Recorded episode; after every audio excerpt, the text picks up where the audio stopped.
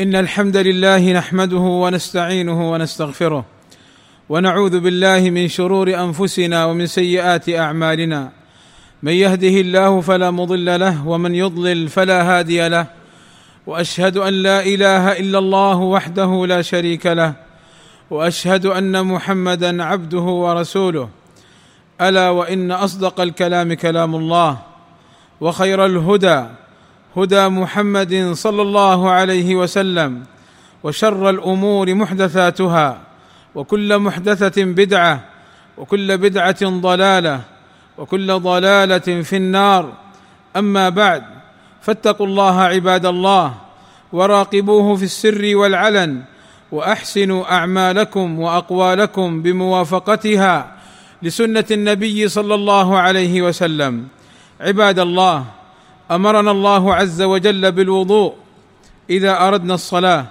فقال يا أيها الذين آمنوا إذا قمتم إلى الصلاة فاغسلوا وجوهكم وأيديكم فاغسلوا وجوهكم وأيديكم إلى المرافق وامسحوا برؤوسكم وأرجلكم إلى الكعبين.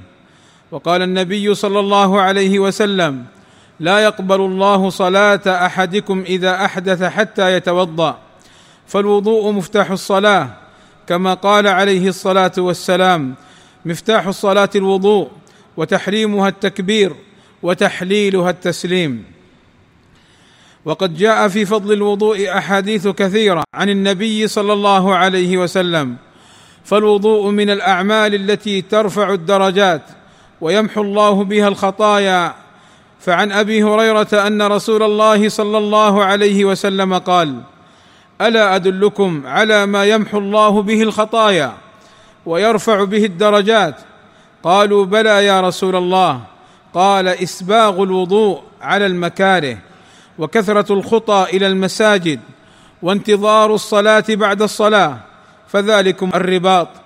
والمراد بالمكاره أي استعمال الماء على الوجه الصحيح مع وجود الأسباب الشاقة. وبين النبي صلى الله عليه وسلم أن الخطايا تخرج مع قطرات الماء. فعن أبي هريرة رضي الله عنه أن رسول الله صلى الله عليه وسلم قال إذا توضأ العبد المسلم أو قال المؤمن فغسل وجهه خرج من وجهه كل خطيئة نظر إليها بعينيه مع الماء أو مع آخر قطر الماء فإذا غسل يديه خرج من يديه كل خطيئة كان بطشتها يداه مع الماء أو مع آخر قطر الماء. فإذا غسل رجليه خرجت كل خطيئة مشتها رجلاه مع الماء أو مع آخر قطر الماء حتى يخرج نقيا من الذنوب. بل تخرج خطاياه من أظفاره. فعن عثمان بن عفان رضي الله عنه قال رسول الله صلى الله عليه وسلم من توضأ فأحسن الوضوء أي على الصفة المشروعة الثابتة عنه عليه الصلاة والسلام. من توضأ فأحسن الوضوء خرجت خطاياه من جسده حتى تخرج من تحت أظفاره. وعن أبي أمامة رضي الله عنه قال رسول الله صلى الله عليه وسلم إذا توضأ الرجل المسلم خرجت ذنوبه من سمعه وبصره ويديه ورجليه فإن قعد قعد مغفورا له. وعن عثمان بن عفان رضي الله عنه قال قال رسول الله صلى الله عليه وسلم من توضأ فأحسن الوضوء خرجت خطاياه من جسده حتى تخرج من تحت أظفاره والطهور شطر الإيمان قال صلى الله عليه وسلم الطهور شطر الإيمان.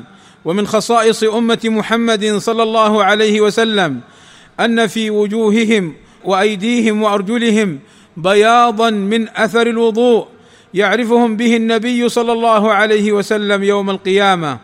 قال صلى الله عليه وسلم إن أمتي يدعون يوم القيامة غرا محجلين من آثار الوضوء.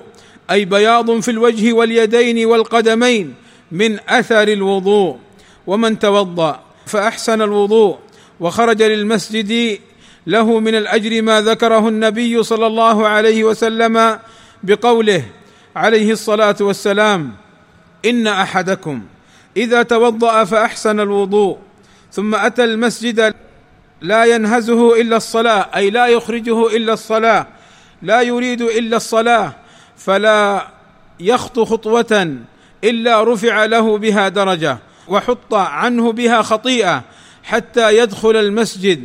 فإذا دخل المسجد كان في الصلاة ما كانت الصلاة هي تحبسه. والملائكة يصلون على أحدكم ما دام في مجلسه الذي صلى فيه يقولون اللهم ارحمه اللهم اغفر له اللهم تب عليه ما لم يؤذ فيه. ما لم يحدث فيه.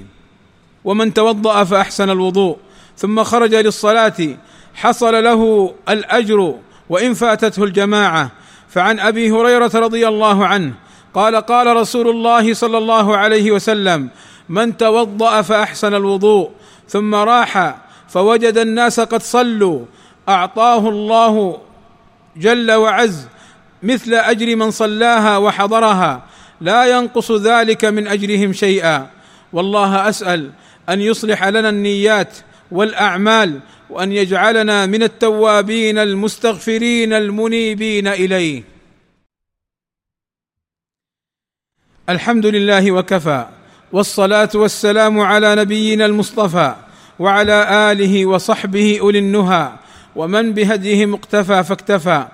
أما بعد فمن فضل الوضوء ما رواه زيد بن خالد الجهني رضي الله عنه أن النبي صلى الله عليه وسلم قال من توضأ فأحسن وضوءه ثم صلى ركعتين لا يسهو فيهما غفر له ما تقدم من ذنبه ومن فضل الوضوء ما رواه عقبة بن عامر قال قال رسول الله صلى الله عليه وسلم من توضأ فأحسن الوضوء ثم صلى ركعتين يقبل عليهما بقلبه ووجهه وجبت له الجنة. وعن بريدة رضي الله عنه قال أصبح رسول الله صلى الله عليه وسلم يوما فدعا بلالا. فقال يا بلال بم سبقتني إلى الجنة؟ إني دخلت البارحة الجنة فسمعت خشخشتك أمامي. فقال بلال يا رسول الله ما أذنت قط إلا صليت ركعتين. ولا أصابني حدث قط أي من بول أو ريح أو نوم ونحوه ولا أصابني حدث قط إلا توضأت عنده.